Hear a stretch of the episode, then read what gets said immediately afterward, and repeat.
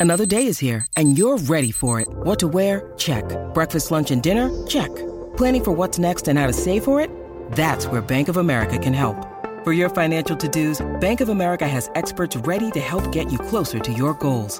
Get started at one of our local financial centers or 24-7 in our mobile banking app.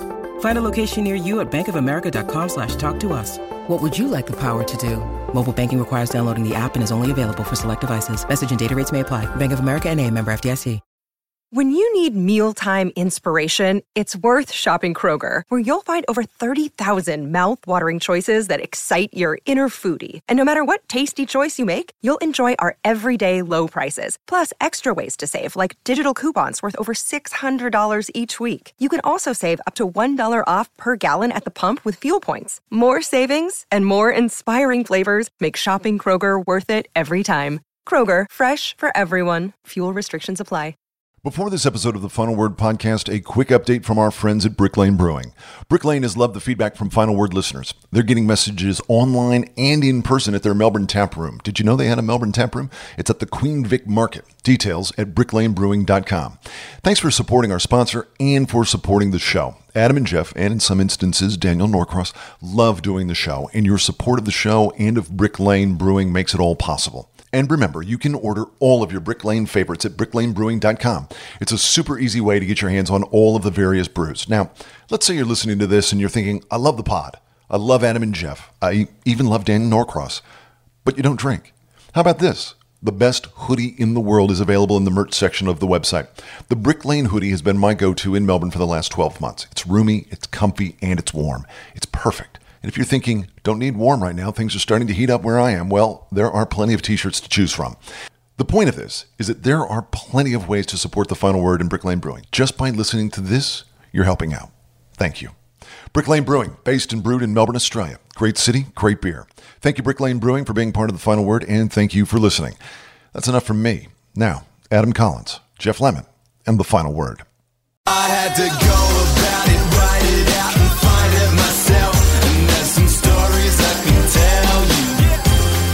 This is the final word with Geoff Lemon and Adam Collins, a, cricket podcast that's about cricket and sometimes things other than cricket.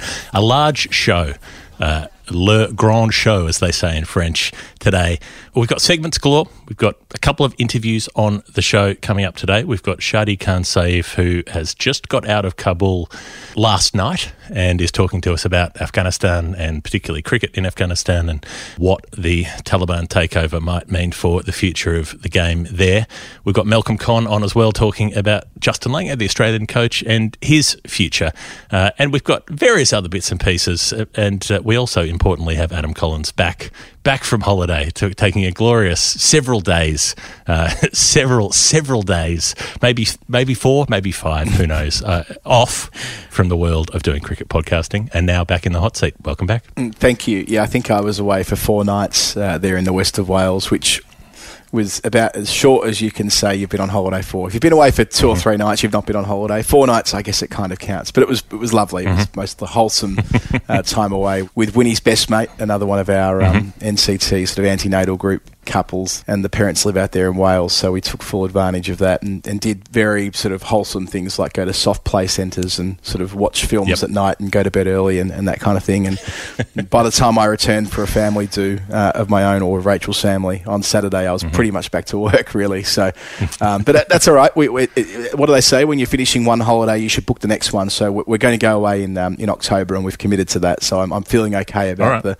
the huge amount of work we have over the next five or six weeks. It should be exciting. When I was speaking to you on the phone earlier, I could hear Winnie in the background, and all she was saying was "Bluey, Bluey, Oh, yeah, Bluey." Is, is- is uh, this the stage of parenting you're at now? It is. She's got lots of words. I think we reckon she might have somewhere between 100 and 200 words, which is mm-hmm. remarkable when you consider the little baby that you saw six months ago. But she's growing very mm. quickly. She's actually graduated to the, the next room at nursery. She's from the little baby's room mm-hmm. to the not so little baby's room because she can kind of walk a little bit now. And we talked about it a couple of weeks ago, didn't we? That she's Yeah. not quite walking on her own, but, but walking enough that she isn't, you know, she, she shouldn't be in the tiny baby room anymore. So it, it's, it's good that she has a passion in life. My passions mm-hmm. are pretty clear. You know what they are. Winnie's passions are, are bluey. And she will insist on watching Bluey, and she flaps her arms about when the music comes on. It's a, it's been a great part of it watching her sort of consumed by these characters on TV. It's really nice, actually. And if she's got 200 words, uh, like that's a feature piece for the Daily Mail. You know, Yeah, she could, she could yeah. be getting a day rate. Well, yeah, that's right. And I think some of the sentences that she comes out with are more coherent than some of those that get printed in that newspaper as well. So it, it's fun. An interesting thing that popped up this week, uh, and it's related to Australian politics in a way, your old stomping ground, because, you know, when you think about trade, you think about the name Truss. You think about Warren Truss, did a lot of work on the trade front in Australia. Uh, Liz Truss, the trade minister in the UK, has appointed Ian Botham as the uh, the trade envoy representative, special Yeah. envoy, Barnaby Joyce style, I don't know, to Australia. What is Lord Botham uh, apparently going to, to do for trade between the UK and Oz? Yeah, it was brought to my attention yesterday that when uh, Botham became Lord Botham last year, that he made reference to the fact that he would make a contribution on, on sport and matters of land, which are things that he knows about. That he wouldn't be, of course, negotiating a trade deal with Japan. Okay. But he might be negotiating a trade deal with Australia. Not literally. I know that's not his job. The trade deal's been done. But the very fact that he's got that title. I mean, what a world, really. I mean, as Marina Hyde was writing today in The Guardian, I mean, it's quite the achievement to have taken a photo of your old boy and popped it on Twitter and now be in the House of Lords and now have this kind of responsibility. It's proof that there are no limits. There, there really is no cancellation, not truly, if you're big enough. if, it, the world is big enough if you're good enough, and uh, both of them were certainly good enough as a player and, uh, and been able to uh, parlay that into many other parts of uh, professional life, and that includes now being the trade envoy to Australia. So fair play to and him. as far as as far as transport goes, Ian Botham on aeroplanes in Australia famously, you know, enjoyed some long haul flights. I'm sure he did. flight to Perth on occasion. So, look, the, the, we'll see how things turn out on that front. The hundred is done. All Yep. of the wrangling over the hundred continues. I watched the eliminators and the final. I was doing the live blogs on those four games, and now you're up to the quarterfinals in the T20 Blast, which I do keep thinking like maybe if they put all the money for promotion that they put into the hundred into the T20 Blast, it would have the success stories that they've been able to talk about with the hundred. With look how many people watched and how many people came and how many people saw it on television, and like yes, all of those things could possibly have happened with other cricket that already existed. But there we are. Yeah, p- possibly, possibly. If you said that in some parts of the internet, you'd be very popular for saying that. I think it's true that if the blast received more promotional activity and if it was shorter and not such an unwieldy competition, remember that every county uh, plays how many games? They play 13 14 games. 14 games each in the blast. So 40, yep. It's an elegant draw. 14 against each opponent, you know, seven home, seven away. Yeah, Um, yeah. I mean, they really do. In fact, it might even be. I should know this, given I've been doing the blast for the last four years. In any case, it- there's a lot of cricket, right? And it does become wallpaper after a while. Whereas this didn't have that feel. This felt more like the Big Bash, where there was a game a night. You know, whether it was on free to air television or not, there was a, a kind of an understanding that this was a, a thing that it was appointment viewing, right? Well, at least that's what they're going for. And the women's games as a curtain raiser. Now they weren't a curtain raiser to diminish what they were, but that's essentially the role they performed. They were in the afternoon. The men's games were in the evening. They had quite a nice rhythm when you got a chance to kind of plug in and watch. And it built to a a final with a few characters that people were following closely. They released Moeen Ali from the Test squad to play uh, in the final, which I'm sure will come back to bite them if he gets out swinging first ball uh, in the Test at Leeds this week. But be that as it may, and yeah, and look, the, the competition might be over, but the stoush continues. So there was a, a, a story in the Guardian today that Ali Martin wrote about executive bonuses and remuneration for some of the senior execs at the ECB, which directly falls into that slipstream. It shouldn't, but people inevitably draw the conclusion that well, if cricket's stuffed and we need the hundred and we you know have lost all this money, how can it be possible mm. that executives are being paid handsomely? Now, I don't think it's as straightforward as that. I think you need to pay sizable salaries in order to get talented people to administer cricket. You know, we've got an interview with Mal Conn coming up later on when he says a similar thing uh, about Cricket Australia. So I don't think it's quite as simple as adding two and two together and, and reaching four there. But, you know, the point stands that there is a lot of, uh, as Henry Moeran said to us a couple of weeks ago, there's a lot of distrust out there right now between different parts of the cricket landscape, and that's unfortunate. But yes, there's still tons of cricket left. There was a, a tweet that went out from the 100 account, the official account, uh, when it was all over, saying something like, What will we ever do? We have to wait an entire year till this returns. And the natural pylon, like we're the middle of a test series between India and uh, playing Yep. England over here. You know, the blast pointy end is about to arrive. Likewise, the, the race to Lords or the race of September in the county championship in the, in the divisional set, which is starting, I think, next week. Yes, next week after this Test mm-hmm. match. There's eight limited overs internationals between New Zealand and England being played over here, three T20s and five one days. So there is so much cricket to come this summer. You know, it, it didn't end because the 100 finished on Saturday night. So it- it's about, I suppose, merging those threads and hopefully finding a place for all of these competitions to coexist in summers to come. I would also make the point with paying large salaries to talented people that there are an awful lot of people on large salaries who are not at all talented but still get the large salaries. Uh, you can, I'll leave it up to our listeners to identify which ones are which. it's not about like whether people are talented now and get, it's an incentive structure, right? I mean, if you want to get the best people to work in cricket, and why wouldn't we? Why wouldn't we want to get the best talent available to work in cricket? It has to be more than just simply people that want to wear a lanyard and take selfies with celebrities, right? Because like at some level, as cricket fans, as sport fans, it's kind of a, an mm. addictive thing, wanting to be in the mainframe of sport. It, it, I mean, I'm sure that partially informs our own experiences. We wanted to be part of it. It's something that we were passionate about, and in turn, we were willing to work for very little money early on. That doesn't quite translate through to people making decisions about multi-million dollar budgets week in week out allocation of scarce resources and all the rest of it you want talented experienced credible executives stepping up and that means you've got to pay them well bit of a diversion but you know just a point worth making Indeed. Uh, New Zealand women have arrived in the UK, is that right? They're gearing up? Yes, they have. Uh, Suzie Bates made runs yesterday in the warm up game, the first warm up game. I think they played a 50 over game against England A.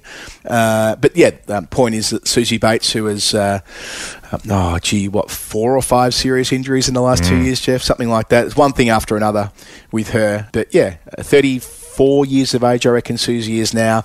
And yeah, exciting that she's coming here fit back in form, start of an eight game series that begins this time next week with the T20s.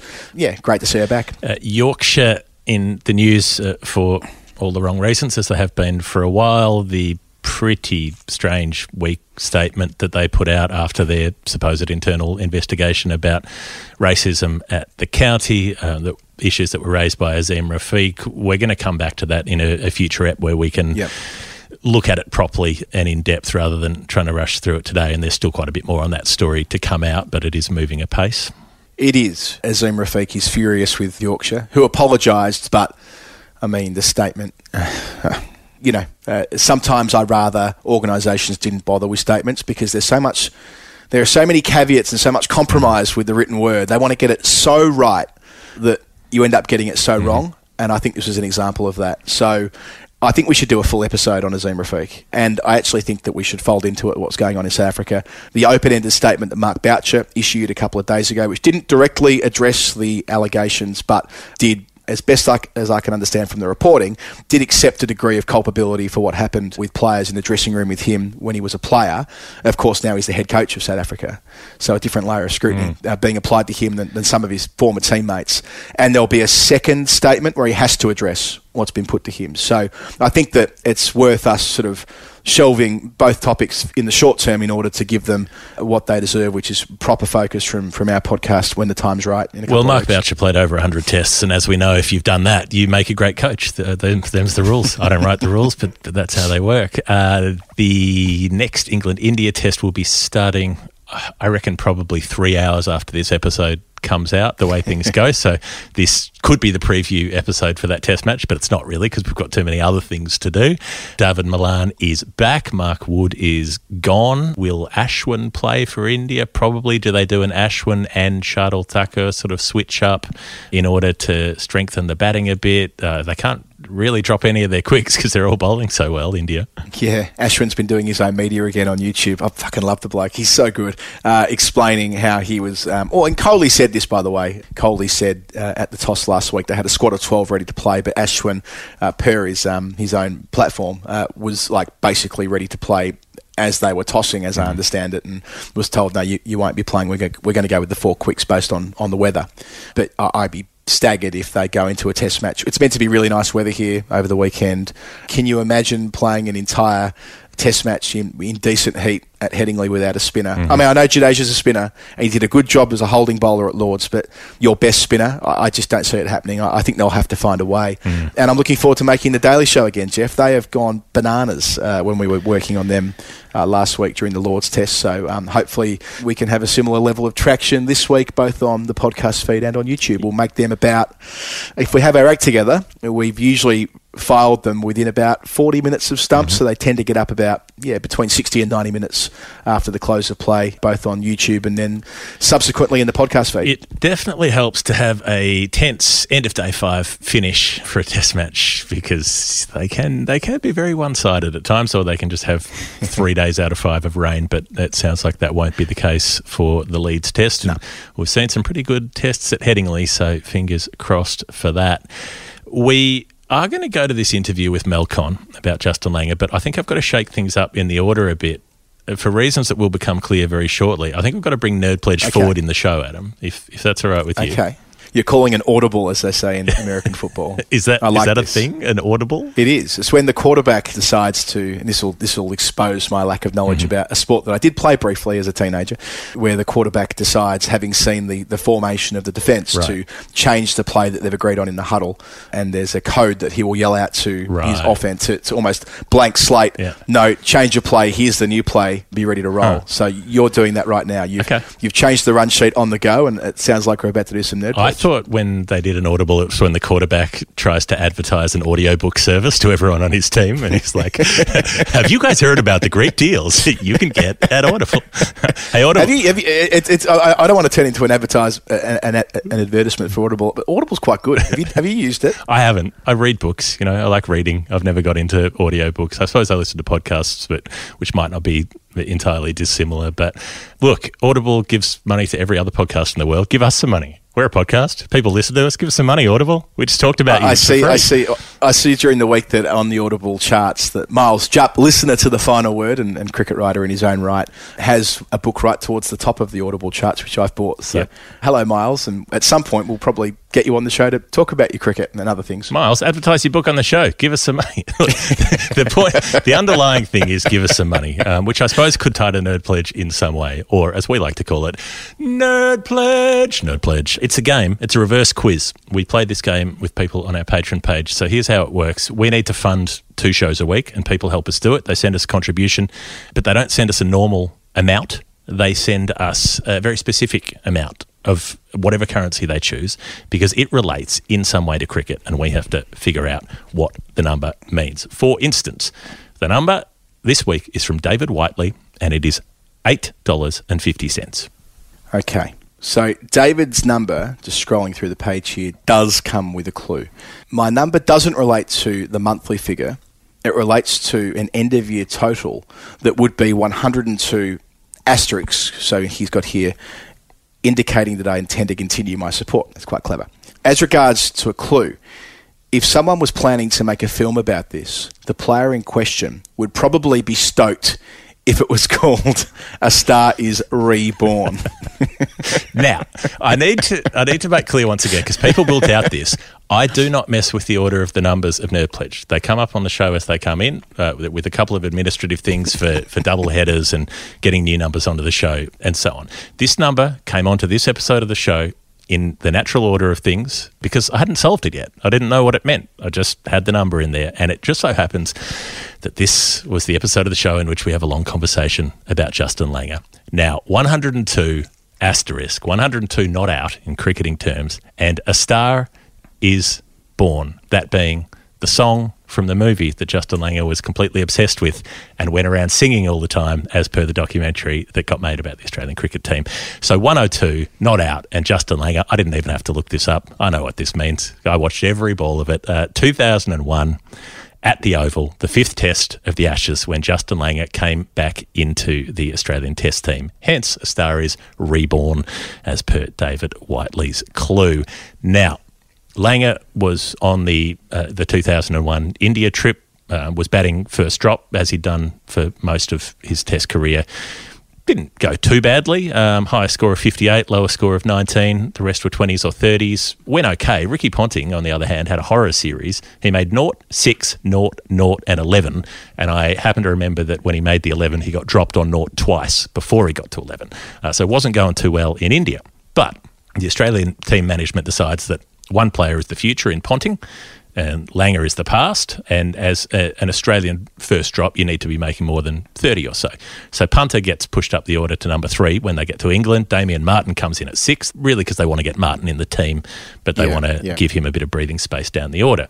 And Ponting has a very ordinary start in England. He goes 11, 14, 4, 14, 17, and then he bangs out 144 and 72 at Leeds, speaking of. 20 years ago, 20 years ago this week. Was it?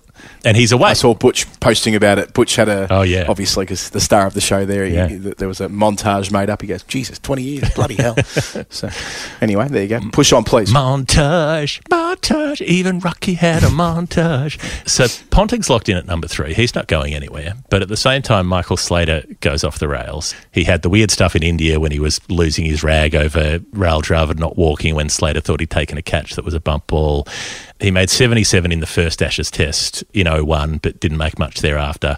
And then he, as far as I remember it, he missed the bus to team practice or to get to the game one morning during the fourth test, something like that. He overslept and wasn't on the bus. And as a punishment, they said he's out for the fifth test. And as it happens, that was the end of his career. He never, never got back. So Langer comes in as an opener, and it's really a stopgap position for that one test match to see how he goes. But he makes 102 not out. And he's not out because he retires hurt because he gets bashed in the head for the 17th of 34 times in his career. Steve Harmison, was it? Or was he going around that early? No, maybe it was Andy Caddick. No, that test match. Well, that 01. Yeah, I know that. Uh, I know that there. Jimmy Ormond, Ji- Jimmy Ormond definitely played. Darren Gough played. Phil Tufnell played his last test match. Yeah. So it would have been. I reckon it's Caddick, Gough, Ormond, Tufnell. That's Yeah. my guess. Is the question. I think Caddick was the one who hit him in the side of the helmet, and Langer was bleeding, got Mm. cut by the grill, and retired hurt. But he was 102 not out when he did so. That was his first big 100 partnership with Matthew Hayden, and they went on to have 100 partnerships in their next six test matches or something like that. Never looked back, stayed an opener until 2007, at which point he got into the coaching caper. And, and as it happens, that leads into the next bit of the show. Beautifully done, Geoff. Yes, I remember that test match. I was living in the States at the time. Mm. Playing American football, as I mentioned before, actually, around that part of the year. And I remember staying up really late in order to watch or listen to. Actually, it was listening. I don't know how they did this. I don't know how this was possible, but I definitely listened to the radio and was uh, tuning in to uh, hear Mark Waugh's innings because at the time I was quite consumed with the idea that he would, you know, retain his spot till about age 42 or something like that. But no, the hundred that War makes, which was kind of like his last great innings for Australia. Steve Waugh makes the century after returning from deep vein thrombosis and ends up kind of with the naked bat, no stickers on it, waving it to the crowd, laying on the floor after being nearly run out for 99, bringing up his 100th run. Mm-hmm. I think Steve goes on to make maybe 150. about 150, right, 150 not, I think. for about 120. Yeah. Yeah, Mark was so they out end up galloping piling on. down the wicket, trying to smash. I think it was Caddick again, trying to just It- pu- it- it swing was- him over mid wicket. Yeah, it was. I think it was Gough. So what he after he passes 100, Waugh tees off and he pops Tufnell into the um, Mm. uh, well into what later became the OCS stand. I'm not sure what it was called at that time.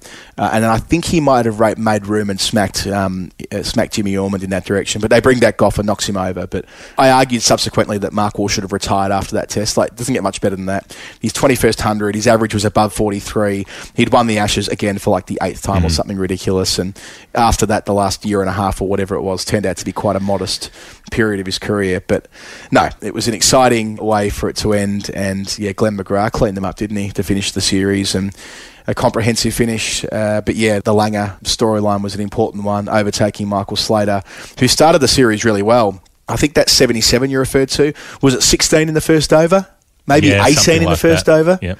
He really went nuts, and then I think they made a decision that they thought that longer term that they really wanted to get Langer back in, and Martyn couldn't be dropped. Martyn was established, and Martyn was making hundreds at that point another- in that series. Yeah, yeah, and- that was the start of another sort of regeneration of that era. Hmm. So, David Whiteley, because you're the nerd pledger on this show, you get to give away a slab of Brick Lane beer. You can give it to someone in Australia. So, that could be you if you're in Australia.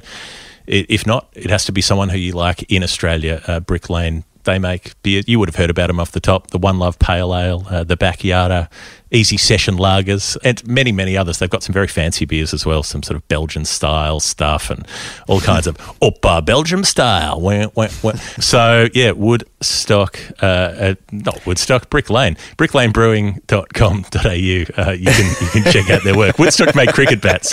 Woodstock, yeah, Woodstock make the 660 ml cans you get when you're 16 years old, and the, the, the bourbon and coke cans. Brick Lane, uh, Yeah. on the other hand, make a range of beers, including the low alcohol option. Mm-hmm. I know Jay in, in the voiceover off the front mentioned this over the last couple of weeks that there is more demand for low alcohol beer than ever before. So uh, Brick Lane have been equal to that task and, and made one of their own. So you can get your, get yourself part of that. And yeah, as we've mentioned in the past, we love working with Brick Lane because they are fundamentally good people trying to do good things, whether it be the resources they use to make the products, the staff they employ, the environmental practices to make sure they, they emit as few emissions as they can on the way through. So if you can visit them at Queen Victoria Market or they're in Dandenong South to get the, the draft version of what they're doing or pick up some cans in the local bottle shop and, and follow them on social media. Tag us in uh, and let us know that you got yourself a can of Brick Lane. And uh, if you send us a nerd pledge, you can give someone a case. Uh, you have a very good chance of doing that. Maybe like a one in eight,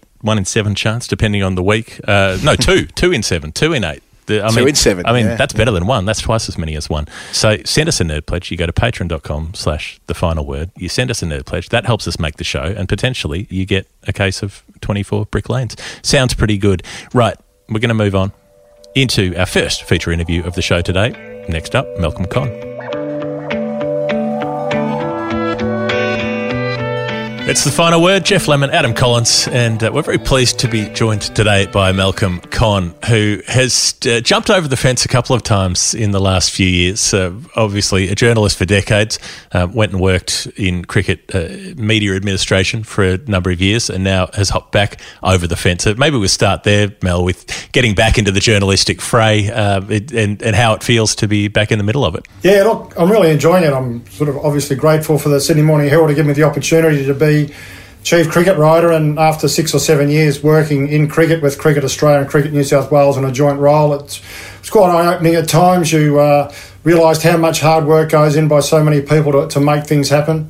And uh, you really appreciate the passion that they have for cricket and the, the long hours they work during summer. So, look, I'm really uh, glad I did it, but I feel like cricket writing is my calling. And so it's great to be back, and uh, I think I've lost a few more friends over the last few weeks, but I didn't have many anyway. So it's an interesting position that you find yourself in because you know suddenly the story is about the coach of the Australian cricket team, the relationship between Justin Langer and, and his players, and there are lots of things that you're you were privy to being on that side of the fence. That it must be tricky trying to work out what you can write about, what you should write about, you know, what you have a responsibility to say, what you have a responsibility not to say when you've been approaching this as part of your job for the last few weeks. Well, yes, that's right. And um, particularly a piece I wrote last week, a sort of a first person piece uh, during 2019 when I toured with the team at various stages, sort of on the team bus, in the team hotel, in team meetings, and then around the team sort of during the World Cup for, for stages, during the, the 2019 Ashes, and then a, a 2020 series against Sri Lanka and Australia in 2019 that everyone's forgotten. So it's uh, been a, a, really interesting sort of uh, it was an interesting time and, and, you obviously saw and heard a lot and, and I'm certainly determined not to give away uh, any state secrets but I just thought in in that first person piece that I did write that um, I could give what I thought were a few fairly trivial incidents uh, just to highlight the the tension or the stress around uh, Justin Langer and his coaching. So, it, yeah, you're right. It is a fine line. It's a grey area. There's been sort of quite a bit of feedback one way or the other about whether I should or I shouldn't have done it. I had a lot of journeys of saying, uh, "Look, I wouldn't have done it, but good on you for doing it. I really enjoyed reading it." So, it uh, it does put you uh, in an interesting position. but um, I, I think that as long as you don't give away state secrets, I think that uh, it's fine. And I thought it was really important as the the, the bubbles were building up around the, the cauldron of uh, Justin's coaching again, that uh, people were given some perspective about what it was like. So, a few trivial incidents, I hope uh, we're able to highlight that. Yeah, I was going to come to this later on, but I suppose now we're here, we, we may as well flesh it out a little bit. So the piece that you wrote um, did kind of make you part of the story, and, and I suppose given you've been the one narrating the story for your entire career, and then on the other side of the fence controlling the story, suddenly you kind of are the story in this tornado that was uh, the coverage of, of Justin Langer's travails over the last couple of weeks. How did that feel for you, uh, having been usually the one writing it, suddenly being the one who everyone wanted to talk about? Well, it was. It, it's a bit strange, but I, I felt it was. Uh, it was a story about Justin Langer and his coaching. It was just done from a an insider's perspective, I suppose, in terms of you got to see and hear things that, that other people didn't get to see and hear. So, I didn't really think it was about myself. I just thought it was a- an opportunity for me to put forward some of the sort of inner, inner workings that might have painted a bigger picture for people to understand uh, why all this fuss was taking place. And in terms of the the criticism that's, that's sort of come your way as, as part of that, that you had a responsibility to your previous employer, but also to your existing readers, and I suppose the other idea that a lot of people finish up in cricket as players or administrators or coaches, and often will write a memoir that, that details all of this. That what you have done isn't miles away from that. Is that how you've seen this uh, in response to the criticism? Yeah, well, certainly. I mean, every time a prominent player retires, they write a book, and then in, in many cases, I've covered that player's entire career and sort of lived it daily, and yet I find out reading the book how little I actually know about what went on. So there's certainly a lot in those books that uh, other people don't know. Now, a lot of people might say, oh, they're trivial or they're not giving away state secrets or or whatever. But I just think that it's one of those things that that's what people want to read. I mean, clearly the the, the readership that that story got was far more than I've got in the few months that I've been back in journalism, and sort of one of the biggest on the paper this year, I think. So it shows that people do want to know about the inner workings. That's why cricket books from prominent people sell, and that's why it's important, if you can, I think, to offer some sort of a, a view of the inner workings if you've got that privilege. So, Mal, can you uh, take us through the story a bit, the Justin Langer story uh, from the top? Because we're starting back in January when there's uh, the, the reporting by Chris Barrett and Andrew Wu in the SMH saying that players weren't happy with the way Langer had gone about it. Then there were the behavioural reviews or whatever they called them into the way he'd gone about his job. And that was supposed to be put to bed a few weeks ago as the teams were heading off to the Caribbean. The spin was all about, oh, everybody sat down, they've had a chat, everything's out in the open, everything's good now. And then, weirdly, sort of within a week or so, Langer's public approach was saying, "Oh, I haven't changed anything. I don't think I've done anything wrong." And suddenly, we were back into the the story being a problem again, um, and and the way that he's gone about his job being a problem again. What has started to happen over the last few weeks um, from from someone who's been following it very closely? Right. Well, it's something that's been going on for a long time. I mean, not long after Justin started, uh, back in uh, 2018, he was appointed in May 2018. You started to hear sort of stories coming out about, gee, we've gone from one extreme to the other. We've gone from Darren Lehmann, who might have been a bit loose, to Justin Langer, who's like an overwound spring. And at that stage, I wasn't taking much notice because I thought, you guys have made a mess of things in South Africa with Sandpaper Gate. Uh, the team hadn't been performing all that well. The behaviour was poor. You need some discipline. You need some values. You need some strong leadership. And uh, I thought Justin would bring all those things. But it's just gone on and on and on. They had the for- first uh, Ford review, which was supposed to be sort of an integration of Smith and Warner. There was comments made around that. There's uh, on the 2009 Ashes tour that I was on, and various other sort of series in that on that year where I helped out. There was certainly conversations going on then. The, the latest Ford review after the India series, there was more conversations going on then. The players are sort of claiming that they sort of they said exactly what they felt, and um, and then again we had that. You're right, that sort of love-in, I suppose you would call it, before these this coming tour uh, or the previous tour just gone of, of the West Indies and Bangladesh, where they had the the big meeting uh, at in the Gold Coast, and apparently there was a bit of a truth session. And very interested to see Aaron Finch, the one-day captain, who's usually a pretty sort of straight sort of a guy, pretty private sort of a guy, come out and say that Langer received some confronting feedback. So for him to say that publicly uh, on the verge of a tour, um, I found was quite extraordinary, and it just showed the, I think, the depth of conversation and the depth of frustration this was just going on and on and on so that uh, when the teams come back, uh, we hear that um, Justin Langer's had a, a run in with a journalist after Gavin Dovey, the team manager's had a blow up with him. And in isolation, it's nothing. But I think it might have been uh, one of our colleagues, uh, Crash Craddock, uh, or Peter Allrop might have been actually, who said that it's like a series of parking tickets. If you get enough of them, you go to jail.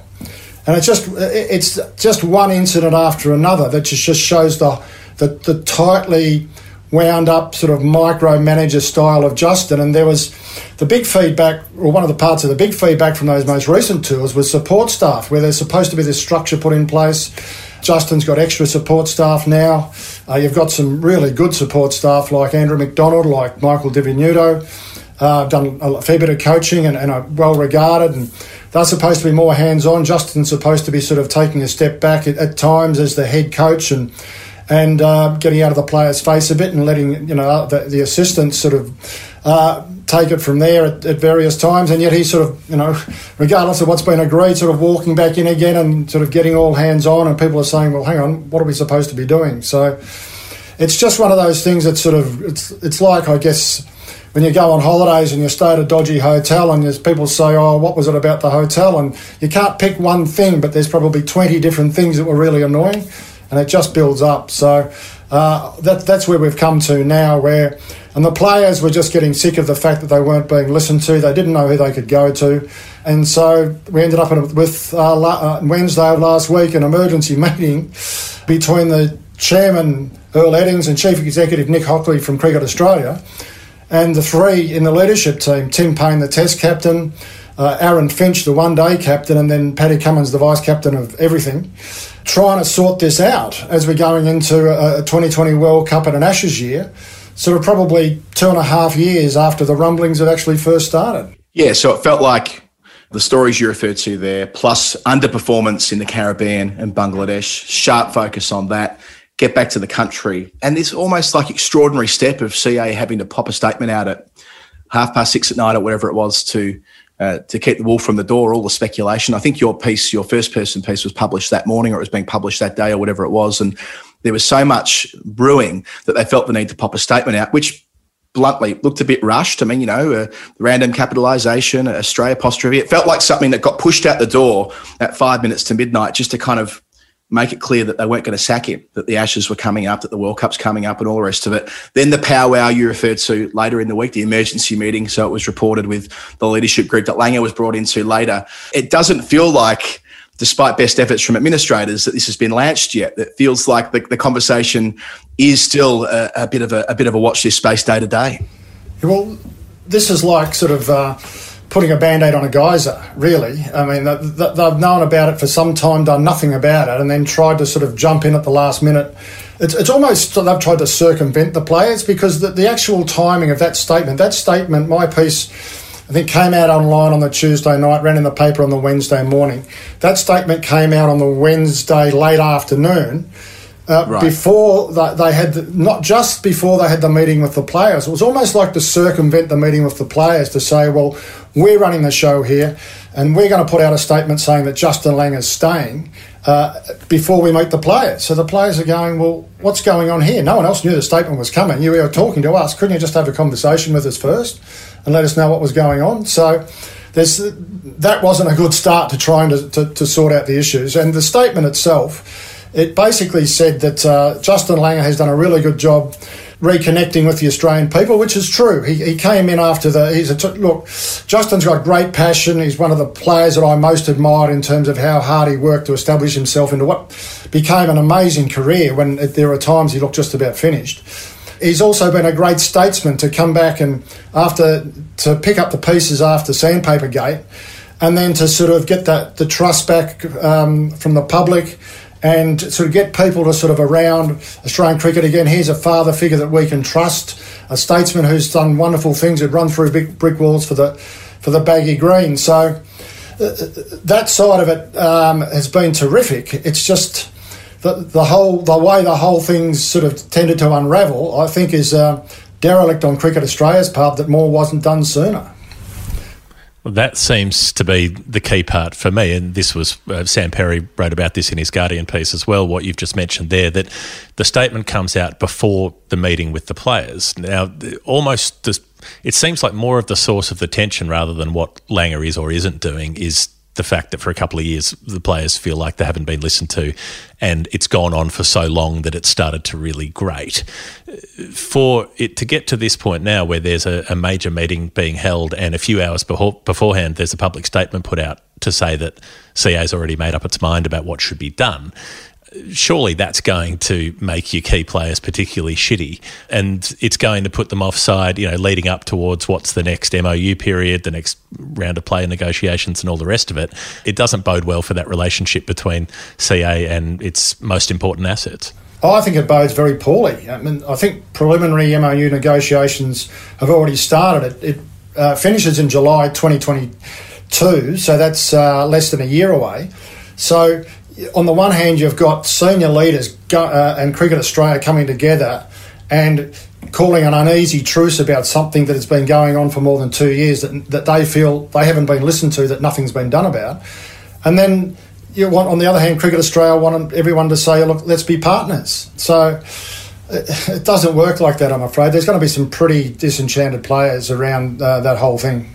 And then yesterday there was the Usman Khawaja intervention on, on YouTube, which was a fairly sizable one. It, it, it, drove a lot of the coverage. The stabbed in the back headline, which ran in a couple of different publications, how he depicted the player's response to Langer through the media and so on. How do you think that's influenced the story, having a player of Khawaja's stature almost go out to bat for Langer. He didn't entirely do that, by the way, but certainly uh, that that's how you could you could write up um, his commentary that he was in full support of the coach. Well, I think he's certainly mellowed from uh, my previous dealings with him. If that's his attitude now compared to when I dealt with him previously, previously, and which obviously people can change over time. The thing that comment that interested me most was that he was saying that uh, the players have been uh, stabbing the coach in the back. Well, Usman Khawaja is on the verge of being picked again to play for Australia. He he could be next cab off the rank as an opening batsman or mm. even a middle order batsman. Australia needs two batsmen to come into this uh, coming summer. Now you'd think that one of them will be Will Pucovski, having recovered from a shoulder injury, but they're going to need somebody else, and that somebody else if Usman Khawaja starts well, having had a good season last season. Uh, yep. Could be him. Now, how do you think the dressing room dynamic's going to work if you've got a, a grumpy coach trying not to be grumpy, uh, a, a, senior player who's trying to walk the tightrope of say what he thinks but not hurt his chances of getting back in the team, and, and 10 or 11 players saying, hang on a minute, you're the bloke that said we stabbed him in the back. It's going to be a pretty interesting dynamic in the dressing room, I would have thought.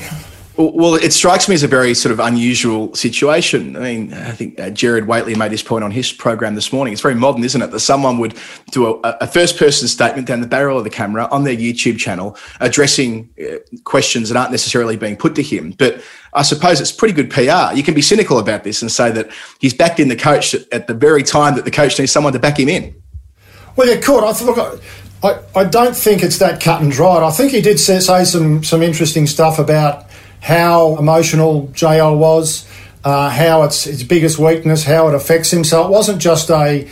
Uh, and here's someone who has been in the system and has dealt with it, has seen it. We've seen it on the doco. So it, it wasn't cut and dried. It wasn't like, say, a, a teammate, a former teammate, and, and great mate like, say, a, an Adam Gilchrist or a, or a Matthew Hayden coming out and just trying to sort of give it the, the blanket, you know, leave him alone. He's a, he's, he's a legend and he's doing a great job. He was try, he tried to balance it a bit, but uh, I'm not sure. I'm not sure. Uh, apart from making sure his name was back in the in the mix again, I'm not sure what it's actually achieved. Really, it gave us another day's headlines, I suppose. And then with with something like the Matthew Hayden statements and and other players who he's played with, Adam Gilchrist has been in his corner as well. It's interesting. Sam Perry noted this as well that it, it becomes almost a generational war thing where the the older players are basically saying, "Oh well, the young players are they're all coddled and they're too soft and they all want to get their own way and they should just tough it up and and be like people used to be in in the old days." And this sort of idea that if you as long as you've played a shitload of cricket for Australia, then you can't be questioned. You know, you must be good at whatever you do. But The fact is that when you look at coaching ranks, that's not the case. That's not borne out that way. You know, who are the really highly regarded coaches you mentioned earlier? Andrew McDonald and, and Michael Di Venuto, you know, very fine cricketers, but they didn't have long established international careers. They put the lie to that idea that you must have been one of the best in one format to be one of the best in, in another job. How do you see that sort of panning out? Is, is that accurate to look at it that way as, as basically an older generation being cranky at a younger generation because that's what older generations do? Oh, I think it was a relationship thing. About both Matthew and Hay- Matthew Hayden and Adam Gilchrist are, are terrific fellows, and they're obviously close to JL. I mean, obviously, Haydos had that wonderful opening partnership with him over sort of five or six years, which um, was one of the great sort of periods in Australian cricket. And, and Gilly was a, a, wonderful player, obviously, and would have been close to JL in uh, Western Australia, where obviously, you know, having moved from New South Wales, he spent most of his time. Um, I think that there comes a period, and it's a difficult one, where former players have to decide whether they're former players or ma- members of the media. And I think that sometimes there's a bit of a crossover. And I, I was really interested in Adam Gilchrist's comments um, the day before I wrote my piece, actually, where he was sort of quite agitated about it. And then uh, sort of came back probably a bit more considered the next day and sort of thought, well, Cricket Australia's either got to back him or sack him. Now, that was a, mm. a major sort of moment in this current debate is that there's a bit of noise around and all of a sudden there's sort of someone as as pivotal as Gilly comes out and says oh, Cricket Australia got to decide whether to back him or sack him. So it's it's sort of all there. It is that the, we've taken another step. Is it, it's come to that that one of his great mates is sort of saying, and of course he's going to back him to stay, but at least he's put it on Cricket Australia to make a decision. So I thought that was a major moment, and I thought that that was Gilly sort of showing that he wasn't just a great mate, that he was a member of the media and he was sort of showing that uh, we need to find out here in a balanced way what's going on. Yeah, it felt as though in Gilchrist's case, he was willing to sort of have his initial, almost emotional response to his mate being attacked and then step back from the flame a little bit and give a more considered answer. Whereas with Hayden, it was sort of, you know, one non sequitur after another and you know half an hour of it's hard to kind of stitch together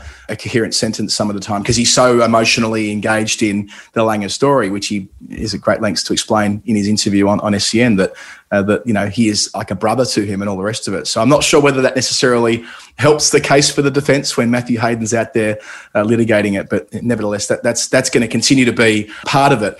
I also wonder like how many more of these little stories might get out there via you and Daniel Brettig who obviously has joined your stable there at, at nine, for example, and, and Andrew Webster, who was in his column on, on Saturday writing about these, these payments around the Amazon documentary. Again, it doesn't seem like a lot in isolation, but when you fold it into everything else, it, it's almost death by a thousand cuts. Yeah, that's right. And this is a story that's going to continue to evolve. I mean, the, the statement that uh, Cricket Australia put out, and then two days later, Tim Paine came out on his radio show in Hobart and said that you know we're, we're all going to sort of uh, head together with Justin for the next six months. Uh, Cricket Australia had said, well, he's contracted. He's seeing out his contract, which is in the middle of next year. So it's a very finite time, and it's going to come around very quickly. So the question is going to be asked. It's like the footy coach: Are you going to renew his contract? Oh, we'll consider that at the time. Well there have been play, coaches. I think Darren Lehmann was one that had his contract uh, renewed well before time at various stages. So it's to me, it's almost like they're trying to cut the, the particularly the cricket, the Australian uh, cricket board, Cricket Australia, are trying to cut themselves some so, so, some room to sort of say, well, no, we're not going to bend to the players. He is going to see out his contract, but I think that'll be it. So, I mean, if we win the and this is what players and support staff have been concerned about. They don't want to say we don't want to get to a stage where we win the Ashes four 0 and then Justin's contract comes up and it papers over all the cracks and he's a hero and we just sign him up without even thinking about it or things go on as they are. They, they wanted us to, to, sort of get let it be known sooner rather than later that this is a, a big issue that needs dealing with. It's affecting everybody, and we don't want it to be lost in euphoria at the last minute. Especially when it's an Ashes series that feels at this stage that, that, that it should be Australia's to lose. I mean, it's not as though we're going into a home summer uh, where we're thinking that England can be super competitive, like 10 11, for example. This has got far more sort of, dare I say it, 13 14 energy coming in, given how discombobulated England have been over the last couple of years. Oh, absolutely. Their, batting lineup is terrible, and you can sort of, it's a deck chairs on the Titanic sort of scenario with their top order. They've just got Sibley, who's clearly not, dumped him, is clearly not up to it, and they've brought in Dawid Malan, who has shown previously that uh, he- he's been very inconsistent and underperforming at that level. So they really don't seem to have anywhere to go. So outside Root and Stokes, if he tours, their batting's very fragile, and Australia's fast bowling unit really should make a mess of them. And for the most part, uh, a coach, in your sort of footy analogy, a coach who knows that the contract's not getting extended often doesn't see out the last year of it because, you know, if they're not going to be part of it going forward, then uh, there's almost no point in, in having them see out a final year or, or whatever it may be. Well, it's going to be interesting to see where that goes because Justin's contract uh, finishes in July, I think, of next year. And then when the Australian summer is finished, Australia's supposed to be going to Pakistan. And we've got a Sri Lankan tour just in the on the cusp in there somewhere as well. So it's going to be interesting to see if they say, okay, Justin goes through the Ashes. Does, he- does he then go out in a blaze of glory and everyone shakes hands and says, oh, look, I've had enough. It's someone else's turn and thanks very much. And because uh, Justin's going to fight in, in everything he's done. Justin's fought to get where he's got, and this is going to be no different. It's not like he's just going to say, "Okay, yeah, look, I've had enough. I'm out." He's not that sort of person. So there's going to have to be some sort of handshake deal done if he's not going to go on beyond the Ashes. And if he is going going on beyond the Ashes, it seems pointless sending him, starting to send him on subcontinental tours when they really should be bringing in someone new and fresh to, to pick it up then, not halfway through the year. Is that where you think this lands? I mean, from your perspective, if he's gotten through this week and in all likelihood a, a successful Australian summer, unless something goes radically wrong, that you know basically he does get renewed and, and we and we go beyond this and look back in the rear vision mirror six months hence and say, wow, well he, he nearly hit the fence, but they won the Ashes four 0 You little beauty, two more years, four more years. Is that what you think actually happens here? Uh, look, I don't know. I mean, my gut feel is I'd be surprised if his contract was renewed.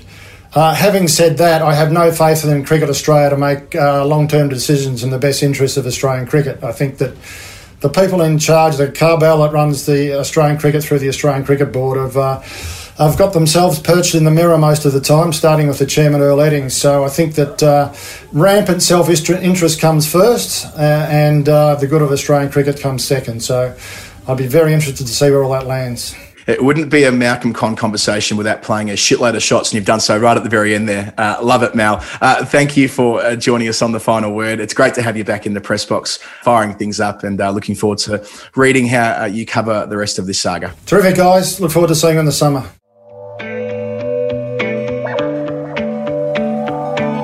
Hi, I'm Natalie Germanos, and you listen to The Final Word with Geoff Lemon and Adam Collins. Woodstock Cricket. Sexy, sexy cricket bats, Geoff. Mm. They did the big rebrand over the winter, the new stickers, and they did the Quinella for the top two bats in England at the start of the season. Mm-hmm. Lots of people are using them. You're hearing it more and more. Woodstock Cricket. And guess what? Because you're listening to the final word, you can get yourself 20% off on one of these gorgeous bits of cricket bat. TFW20 at the website you can see in the show notes and get yourself a moderately priced cricket bat, which is comfortably one of the best in the world. That's a pretty good deal. Not just the bats, 20% off gloves, pads, if they sell key rings, key rings, if they have a bat that you can open up the handle and it's hollow and it's full of premix bourbon and coke 20% off that i don't know if they offer that option but they may at woodstock they're, they're you know they're, they're ideas people at woodstock They should merge. They might have the urge to merge. As I, I- see that Melbourne have finished top of the ladder for the first time since 1964, and I think I've forgiven them yeah for 1996. I think about Gilly, for example, our friend Shannon Gill, who's been a great supporter of what we do and, of course, part of the Bad Producer stable. And I think about what this would mean to him and the way that they knocked off your blokes in the final second after the siren. To think that Melbourne had never won a game after the siren before. That's one of the great experiences in football. Mm-hmm. They'd never had that moment of winning a game after the Hooter, mm-hmm. and they did to, to go and finish top of the ladder. But I think I think the point here is I have forgiven them for 1996. It's only taken me quarter of a century, but the fact that they voted themselves out of existence and we didn't, and we saved the day, is something I've held over Melbourne members, and I think I'm cool with it. Yep. And I think I want them to win the flag. it, it may be to do with the zero flags they've won since and the like 19 that, that you a lot won but um, yeah, the the after the siren. Well, Geelong makes a specialty of winning after the siren. They do it quite often, but it, it was it was nice because Max Gawn had lost a game against Geelong after the siren a couple of years Mm. ago. Had a had a kick to win and missed it. So yeah, it was nice for him to get one back. You can't really begrudge that, I suppose. I suppose it's pretty condescending to say, you know, you've got to feel good for them having a good year. They had a good year once, isn't that nice? First time since 2000. anyway, good on them. Uh, we're here to talk about Woodstock though. They make cricket bats. Uh, you can get one for 20% off. That's about all I need to say because they're they're the best bats going around. They won the awards for being the best cricket bats in the UK this year, one and two. So uh, check them out, woodstockcricket.co.uk. All the range, it's all there. TFW20, get your discount. G'day guys, this is Jimmy Neesham. You're listening to The Final Word with Adam Collins and Geoff Lemon. This is the final word with Geoff Lemon and Adam Collins. Uh, speaking of cricket bats, someone using one very well in the Caribbean over the last few days has been Fawad Alam. Uh, West Indies playing Pakistan in the Test match over there, and yeah, we've been big Fawad Alam fans long before he got back into the Pakistan team, but. You look at the record this guy has now. He's only played 13 test matches because he played three. Did more than okay. Got a ton on debut. Played three matches and then got dropped. Never came back for like 10 more years. Came back in England last year, made a duck first up, made a couple of low scores in his next match, uh, 21 and, and zero not out. And since then, he's made 400s in eight tests. So he's got five tons in 13 tests for his career at the moment. His average is up past 47. And suddenly, well, he's vindicating all of those arguments that he should have been in the team for about the last 10 years. Yeah, it's a great story, Fawad Alam. And, you know, this test was, was pretty well set up at the close of play on day four. I'm sorry to report that since we started recording, the Windies have lost two wickets almost immediately upon resumption. So Pakistan should close it out from here. They need seven wickets, and West Indies need 256 runs on the final day at Sabina Park. But yeah, good series. It's a shame that it's a brief series, really. I understand and appreciate at the moment that touring overseas is tough, but this feels like the kind of series that I would love to go over four or five test matches. But not to be, but yeah, what a, uh, unfortunately I didn't get the chance to discuss the thriller um, with you last week. You and Daniel did a lovely job of that. But if Pakistan do go on to close this out, it's kind of, to me anyway, a shame that you know we get to this stage of proceedings and there's two test matches, then we go straight into the white ball stuff, and that's no reflection on the white ball stuff. I'm sure that'll be great, but yeah, it's a shame that we, we can't crack on and have more tests. I wasn't expecting the Matt Trap last week to end with Daniel having a menage a trois with Jeremy Coney. But these are the, the, the kinds of things that, that you can learn on the final word. So if you haven't heard that story, best to listen back. Daniel and Norcross will explain it much better than I can. But Well, yeah, the, the, seeing the two of them come into work each day was quite something. Jeremy often would just look at me and go, "Yes, it's, uh, it's been another another another enthusiastic night at the Norcross household. We were dancing last night. And, you know, he'd go on and tell you what they were dancing to and then all the rest of it. So, uh, yeah, I'm, I'm glad that he had such a fantastic last fortnight in the UK working with us, and can't wait to welcome him back next Well, year. and you say that touring's difficult these days, and so you understand shorter tours. But in a sense, given it's so difficult to get overseas and to get back, maybe it makes more sense to go the other way and just play play a seven test series. You know, just really lean in, play a couple Yeah. of timeless tests. Just say, all right, let's schedule one test this month and let's see how deep it can go. You know, like like why not why not lean in once you're over? It's like taking the boat over from England in the the 1920s or whatever. Once you're over, you may as well play 43 first class matches against every opposition. You may as well play a Victorian side of 22. You may as well play whoever's willing to roll up, you know, smokers and non smokers, because you already made the effort to be there.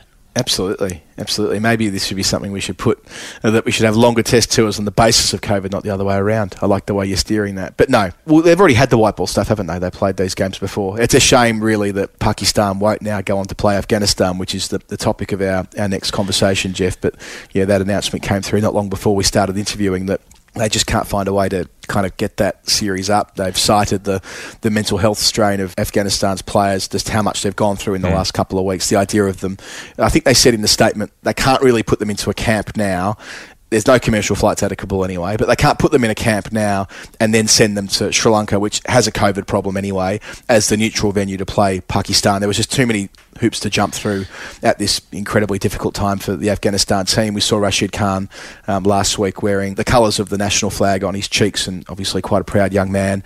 A match-winning effort, but at such a trying time for him personally, and yeah, it, it's difficult not to sort of, you know, think that this is going to be very tough yards in the short term. It might require even Geoff, and we didn't have this conversation with Shadi necessarily, but the World T20 It's not far off. seven weeks away. Yeah. I mean, are they really fielding a team at the World? I mean, they might. I know they've got permission to. They've got permission to, but there's a big gap between having permission to field a team and actually, you know, Yeah. getting them there. Well, Uh, getting I them know. there is the, is the thing, and the re- the real reason for this series cancellation is that there's no transport. You can't you can't get out of Afghanistan at the moment. So you know the country's airlines aren't flying there because they can't guarantee the safety of crews, and you know it's so dicey landing in Kabul in the first place. You've got the airport blocked off by gunmen and all the rest of it. So that's not going to happen. Yeah. So players who are in the country, I, I'm not sure how they're supposed to get to the T20 World Cup. I mean, Rashid Khan was obviously affected by it towards the end of the 100. He was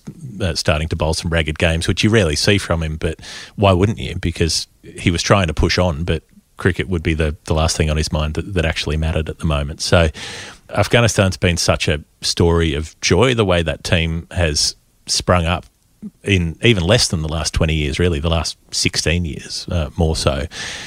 And I think everybody who cares about cricket has, you know, their hearts have gone through the floor uh, it, it- seeing what's happening in Afghanistan. So we did want to get a, a more detailed picture of what's going on on the ground there. Shadi Khan Saif is a journalist who covers politics in Afghanistan and Pakistan and, and has done for 20 odd years and got out of Kabul last night at the time of recording on a, a Reuters flight that evacuated 100 odd journalists from the capital. So we caught up with him a couple of hours ago, and uh, here's that interview with Shadi Khan Saif.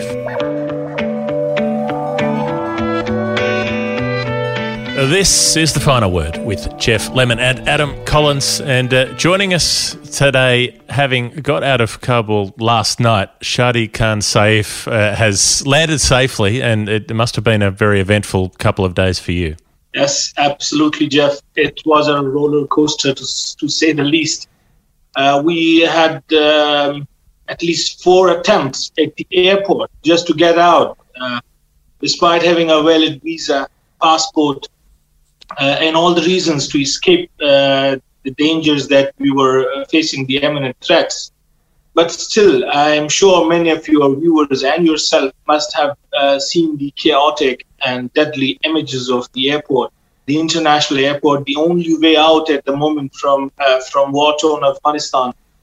So last night was lucky night for me. Uh, after a couple of failed attempts, we made it out last night with a group of uh, more than 100 journalists and their families uh, and their relatives and their friends. All of them attempted these couple of failed attempts with us. We uh, landed at the Islamabad airport, and uh, you know the flight was not anywhere near a normal flight. They were, uh, I mean, it, it was like I, I don't know how to explain. Uh, we just landed, and even the airport staff was surprised. They said, "Where did you guys come from? Where are your boarding passes?"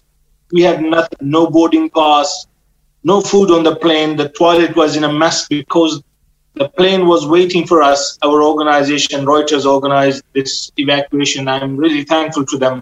So yeah, then we came to our place. Uh, we had a rest of a few minutes, and here I am talking to you about the favorite sport, uh, cricket in Afghanistan. And it must be, I mean, it, it's an extraordinary thing that Reuters, as an employer, had to organise an evacuation flight and, and to organise this so quickly. Um, give us a sense of the last couple of weeks and, and just how much the world turned upside down so abruptly.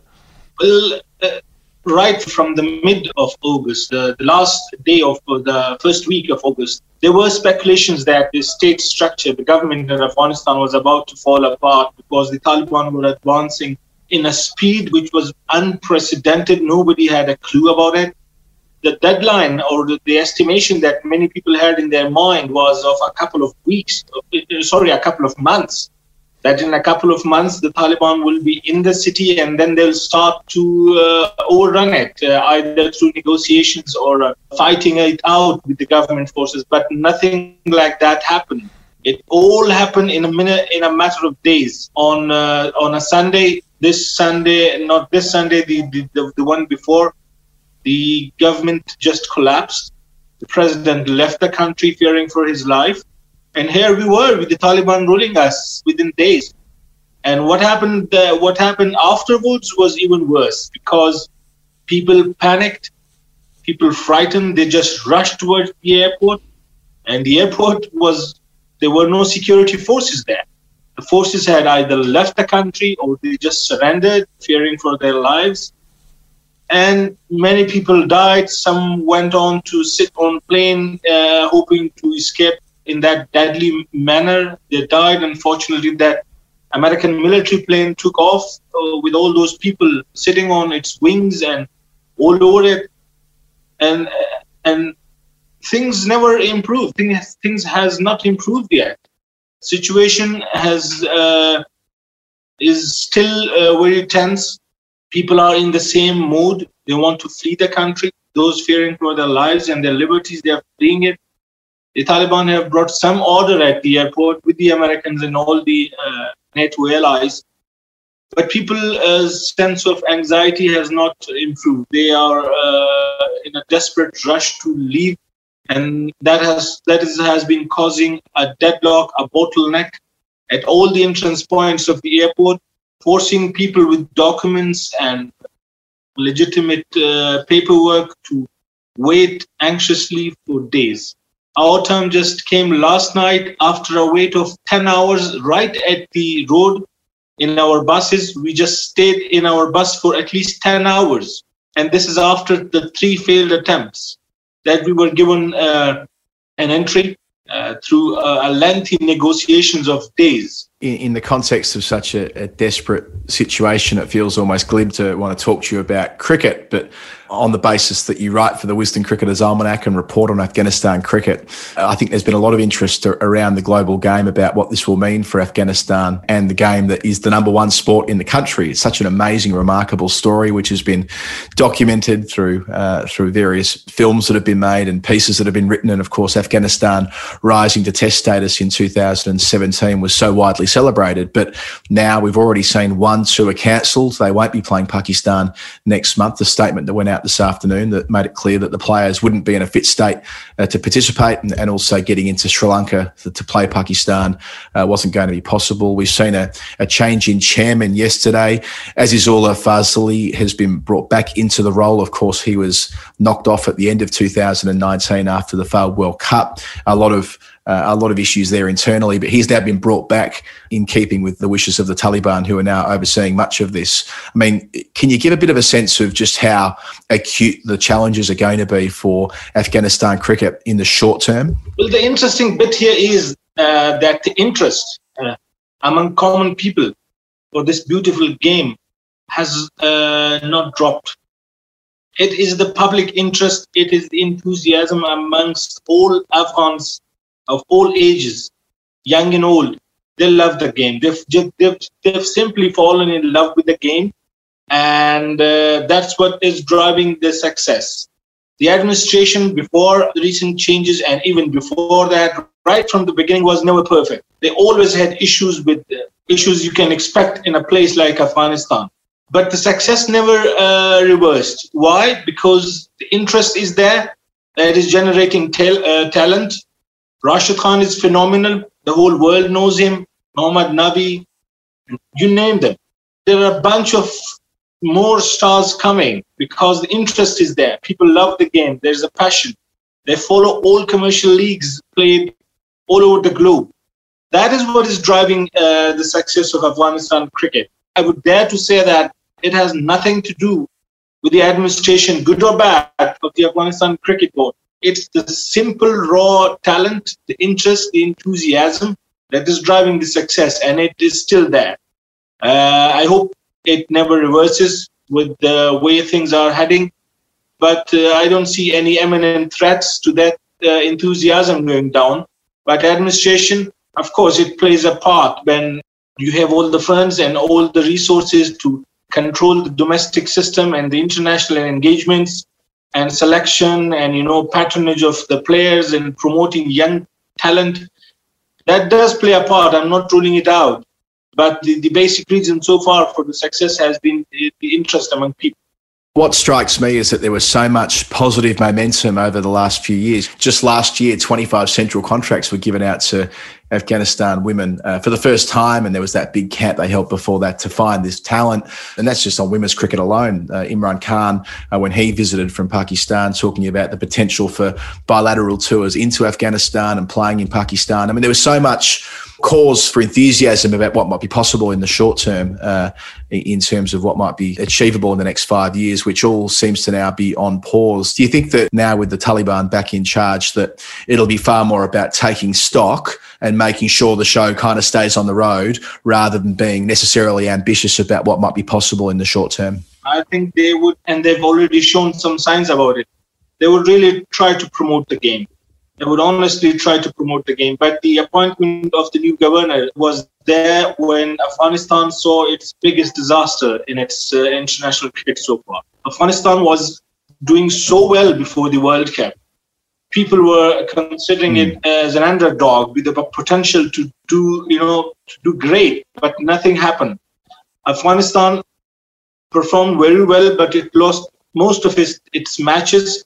And uh, just before the World Cup, the controversial appointment, uh, replacement of the captain, and the, the blunders with the selection, that is to me so far the biggest setback that the uh, game of cricket has seen in Afghanistan. So diehard cricket, many diehard cricket fans give up on sports. They said their hearts are broken because of what the cricket board did with the team.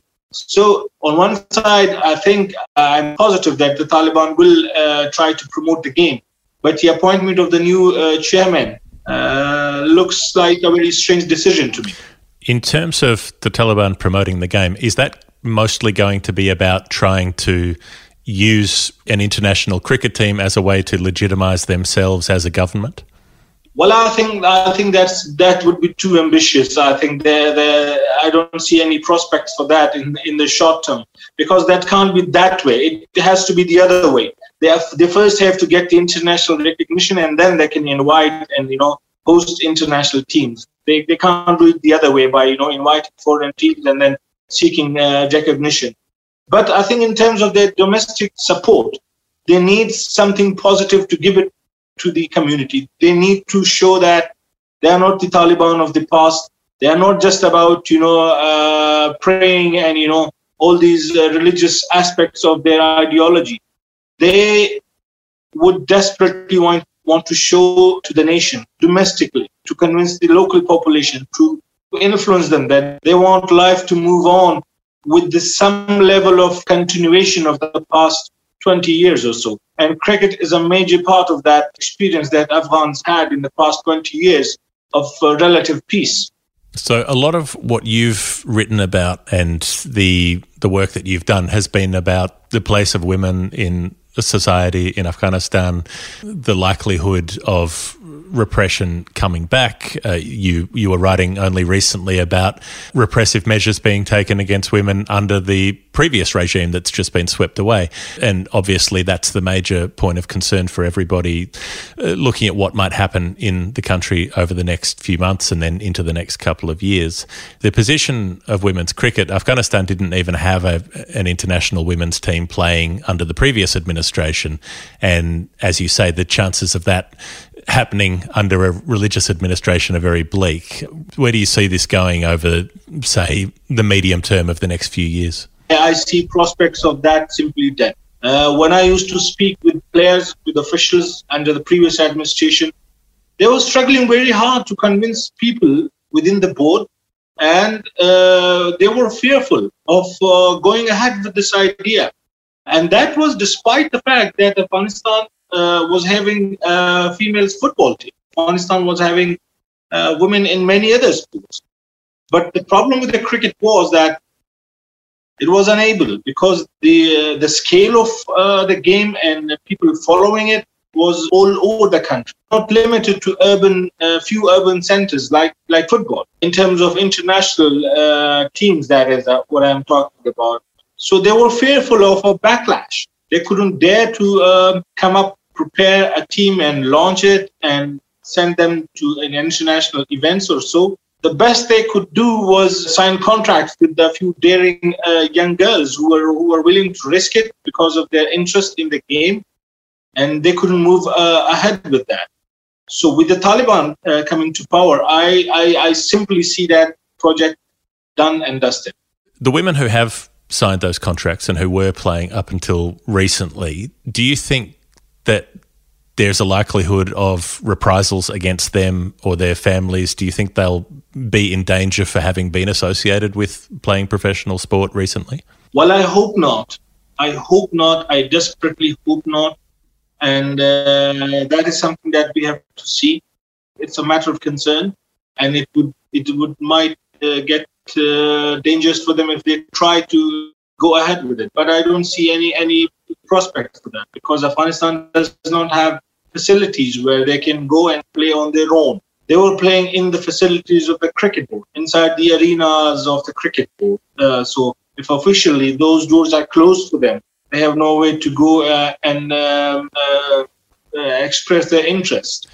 And the reporting on the Afghanistan team, especially in the last, say, two or three years, it's all been about the positives. It's all been upbeat.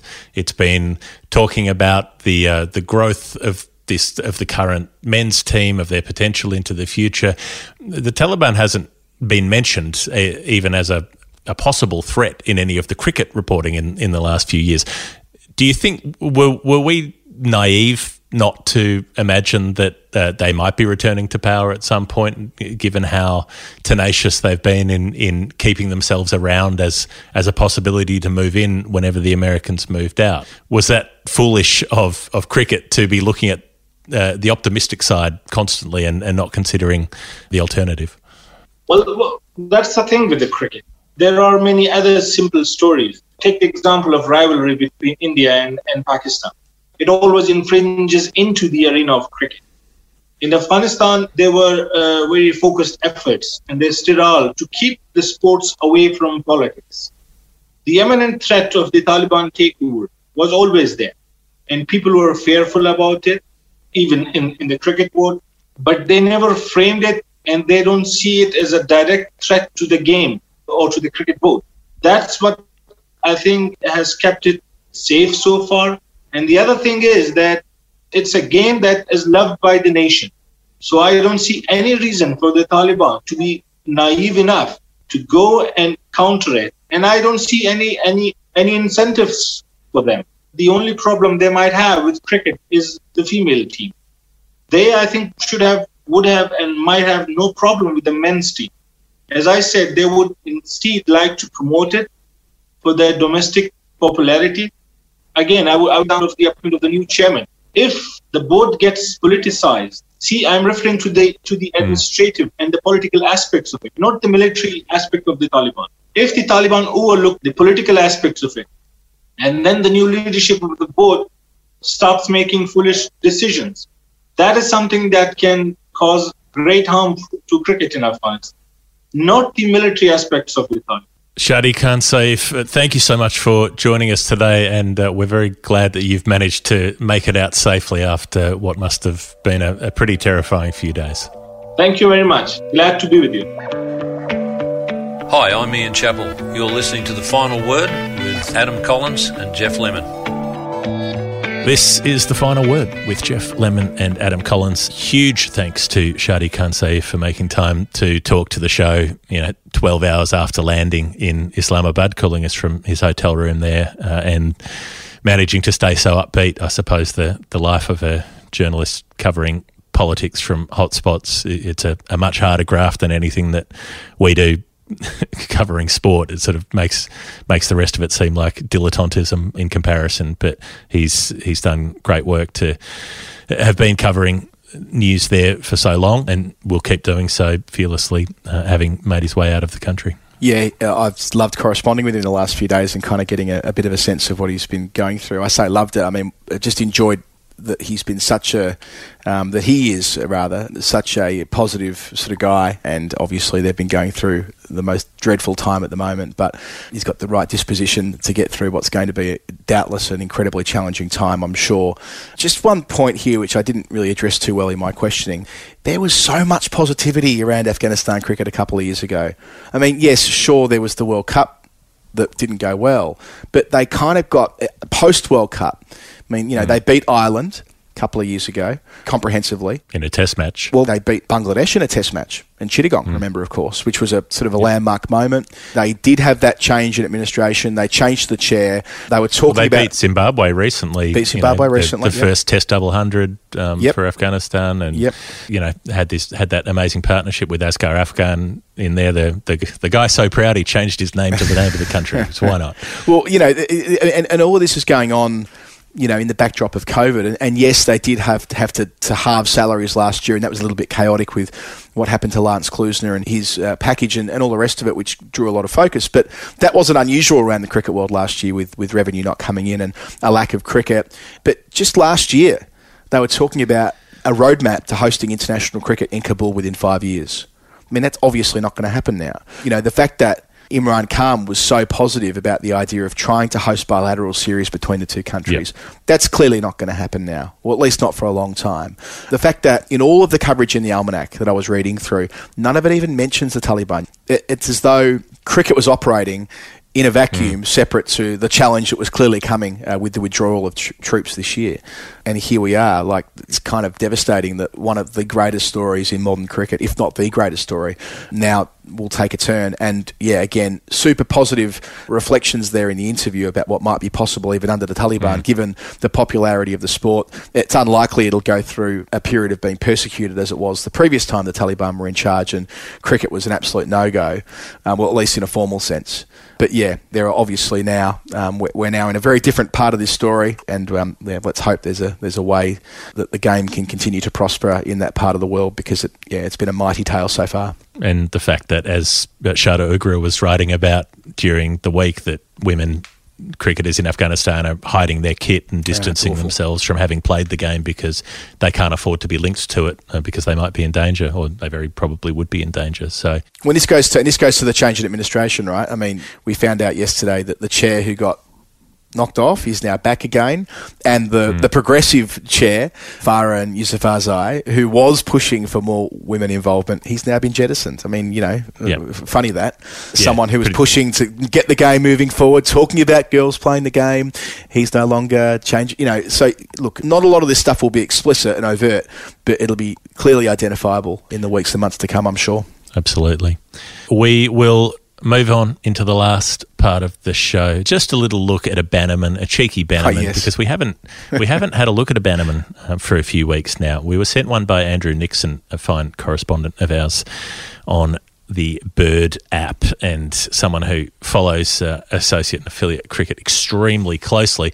Sent us a note to say that uh, he just realised. He says that extras made a very good run at the women's T20 International Bannerman in a recent match between Italy and Austria. Now, this is a, a match in which uh, Italy got bowled out for 73 in 17.1 overs. It's a phone number scorecard, as in everybody made single figures, except for extras. So the scorecard reads as follows 4 naught, 6 naught, 6 7 1 naught, 8 not out. Strong down the order, 8 not out. 1 and naught. Extras 40. 40 out of 73. And that is, I mean, that's well over half. That's a getting 55er. Close. It's a 55er, 40 out of 73. Uh, 37 of those are wides as well, I should say. So, uh, Mm-hmm. yeah, um, sort of half the, well, near enough to, well, there it is half, isn't it? Half the runs scored there are, have been in, in wides. So, just over. So, yeah, that's not particularly flattering. I mean, they've done the job, haven't they? They've, they've knocked them over for, for 73, but it could have been a lot worse. Mm. Yeah. But, yeah, the question that Andrew put to us was that would it count as a bannerman if extras got the Mm. job done? Uh, and I think that I think that it probably would. I think we'd pay that. I think it would.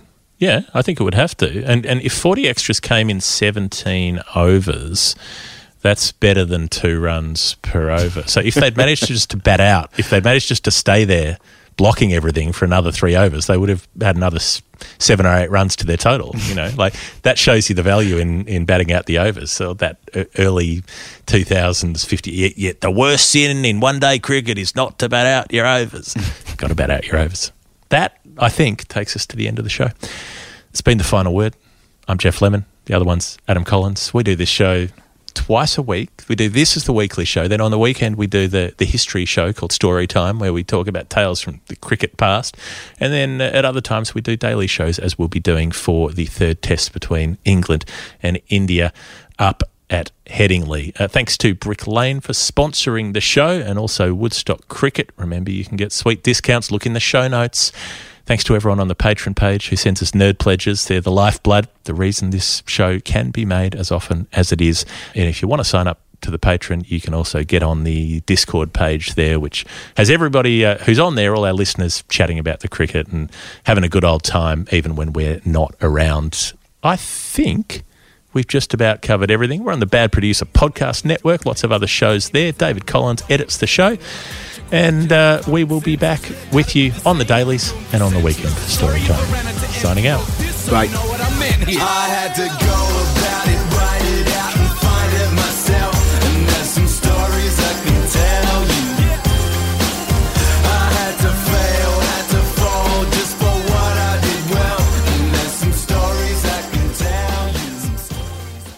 Thanks for listening to the Final Word Cricket Podcast. All of Adam and Geoff's previous episodes are available at finalwordcricket.com, including their most popular episode of the last 12 months, The Final Word with Marcus Stoinis.